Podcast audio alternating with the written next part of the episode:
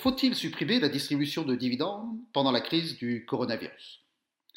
Cette question agite la presse et les représentants des divers partis politiques, voire du gouvernement, avec une réponse positive qui apparaît la plupart d'entre eux relever du bon sens et de l'équité.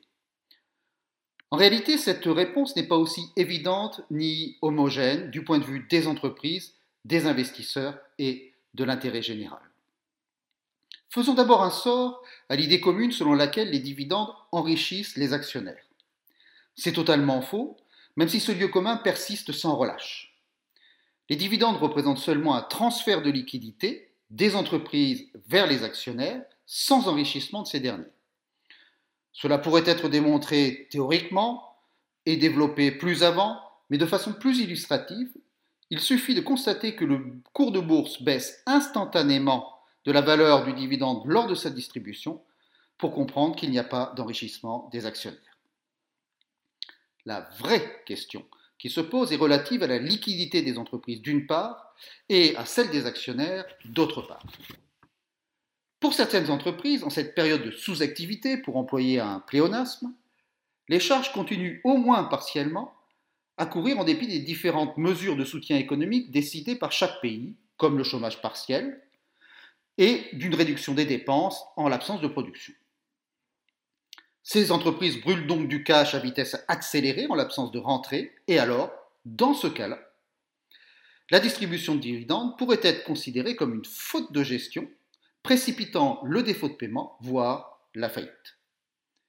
Et l'on comprend que des entreprises comme Safran, Dassault ou la plupart des banques aient renoncé à verser des dividendes. Mais si ces entreprises appartiennent à des secteurs peu touchés par la crise actuelle, voire favorisés par celle-ci, comme l'industrie pharmaceutique, la téléphonie ou la grande distribution, alors aucune raison économique ne leur enjoint de renoncer à la distribution de dividendes. Cela serait même une erreur, car cet argent ne pourrait pas être réinvesti par les actionnaires dans des entreprises qui en ont besoin. Pour les investisseurs, nous avons déjà mentionné qu'ils sont neutres par rapport à la distribution, sauf en matière de liquidité. Il est d'ailleurs parfois indiqué qu'ils ont besoin de ces liquidités pour faire face à leurs propres obligations, notamment s'ils se sont endettés dans le cadre de montage LBO. Peut-être faudrait-il leur rappeler qu'en tant que professionnels de la gestion du risque, il ne leur appartient pas de faire supporter leurs propres risques par les entreprises dans lesquelles ils ont investi.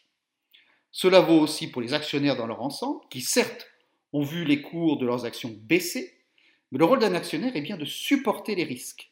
C'est même leur raison d'être économique. Et parfois, comme aujourd'hui, le risque se matérialise.